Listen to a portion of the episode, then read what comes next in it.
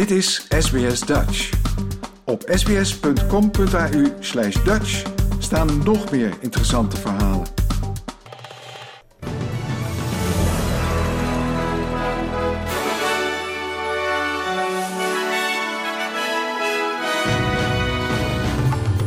Dit zijn de headlines van het SBS Dutch Nieuwsbulletin van woensdag 7 december. Meer Amerikaanse troepen naar Australië. Verzoek bij internationaal strafhof voor onderzoek naar doodjournaliste Shireen Abu Akleh. En alle kwartfinalisten WK voetbal bekend.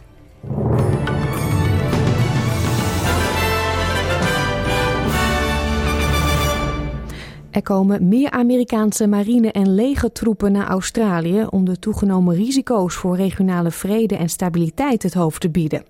Dat hebben Australische en Amerikaanse functionarissen aangekondigd. Lloyd Austin, de Amerikaanse minister van Defensie, gaf als reden dat er steeds meer bedreigingen zijn voor de vrede in de Indo-Pacific. And we committed ourselves to concrete steps to deepen our cooperation in both diplomacy and defense. The United States and Australia share a vision of a region where countries can determine their own futures. Unfortunately, that vision is being challenged today. China's dangerous and coercive actions throughout the Indo Pacific, including around Taiwan, toward the Pacific Island countries, and in the East and South China Seas, threaten regional peace and stability. De Australische minister van Buitenlandse Zaken, Penny Wong, zegt dat het standpunt van Australië over Taiwan niet is veranderd. We collectively have, have a strong stake in preserving peace and stability uh, across the Taiwan Strait. Uh, and uh, Australia has made its view clear about the importance of uh, not, there being no unilateral change to the status quo. And we value our long-standing unofficial relationship with Taiwan, underpinned by cultural, economic and people-to-people ties. Australië houdt zich aan het één-China-beleid, wat betekent dat Australië Taiwan niet diplomatiek als land erkent, maar onofficiële contacten onderhoudt ter bevordering van economische, handels- en culturele belangen. Het internationaal strafhof is gevraagd onderzoek te doen naar de dodelijke schietpartij op journaliste Shireen Abu Akleh. In mei werd zij doodgeschoten toen ze verslag deed vanuit een Palestijns vluchtelingenkamp. Nieuwszender Al Jazeera diende een formeel verzoek in bij de rechtbank, inclusief bewijsmateriaal. Dat bewijs staat volgens de zender haaks op het verslag van de Israëlische strijdkrachten, die zeggen dat de dodelijke schietpartij het gevolg was van kruisvuur van Israëlische soldaten. Al Jazeera's advocaat Rodney Dixon zegt dat de aanklager nieuw bewijsmateriaal heeft gekregen. The prosecutor now has a comprehensive body of evidence. We have over the last six months interviewed eyewitnesses who were there, who recorded it. Uh, we've also unearthed a whole lot of new footage that has come out from different angles, different places, showing what happened. Het nichtje van de journaliste zegt dat de familie de waarheid wil weten en gerechtigheid wil. We expect that the prosecutor would uh, seek uh, justice and truth, and we expect that the court will deliver uh, accountability and hold those responsible, uh, the institutions and individuals responsible, accountable for this heinous crime. Rusland en Oekraïne zeggen dat ze aan elke kant 60 krijgsgevangenen hebben uitgewisseld. Het Russische ministerie van Defensie zei dat 60 vrijgelaten Russische soldaten naar Moskou zullen worden gevlogen voor medische zorg en psychologische ondersteuning. De presidentiële stafchef van Oekraïne sprak over de terugkerende Oekraïners als helden en zei dat er tientallen van hen stand hielden in de stad Mariupol totdat Rusland in mei zich gedwongen moest terugtrekken. Ondertussen geven Russische functionarissen Oekraïne de schuld van een derde droneaanval op Russisch grondgebied. Door de aanval op een vliegveld op 280 kilometer van de Oekraïnse grens vloog een olieopslagtank in brand. Er zijn geen gewonden of doden gemeld.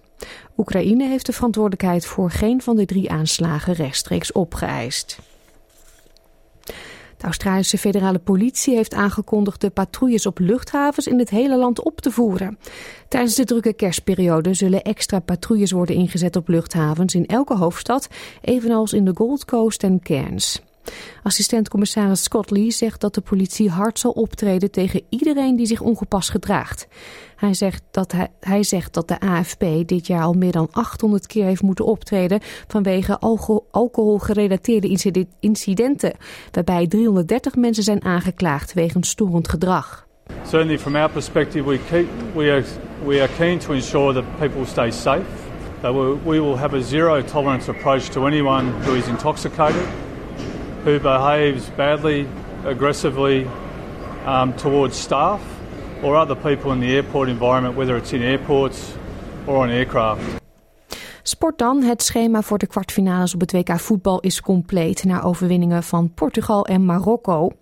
Marokko schakelde verrassend Spanje uit. Na verlenging was het nog steeds 0-0, waarop de wedstrijd door middel van strafschoppen moest worden beslist. De Marokkaanse doelman werd de held. Hij stopte twee penalties, waardoor Marokko zich voor het eerst kwalificeerde voor een WK-kwartfinale. Deze Marokkaanse fan moet nog verwerken wat er allemaal gebeurd is.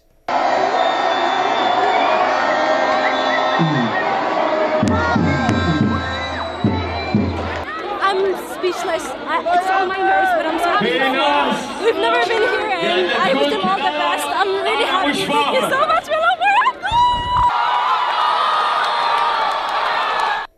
Portugal verpulverde Zwitserland met 6-1. Later in het programma meer over het WK voetbal.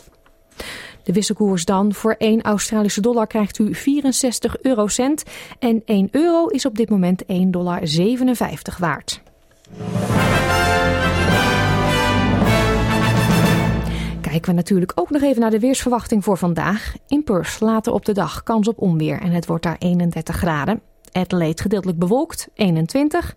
Melbourne in de middag een paar buien, 20. In Hobart ontstaan er in de loop van de dag buien, 19 graden daar.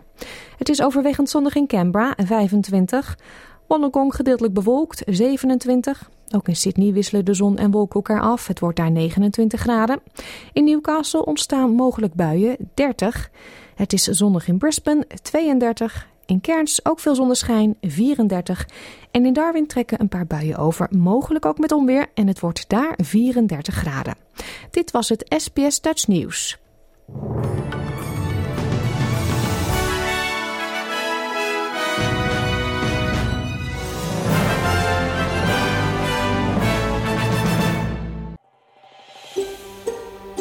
Wil je nog meer soortgelijke verhalen? Luister via Apple Podcasts, Google Podcasts, Spotify of waar je je podcasts dan ook vandaan haalt.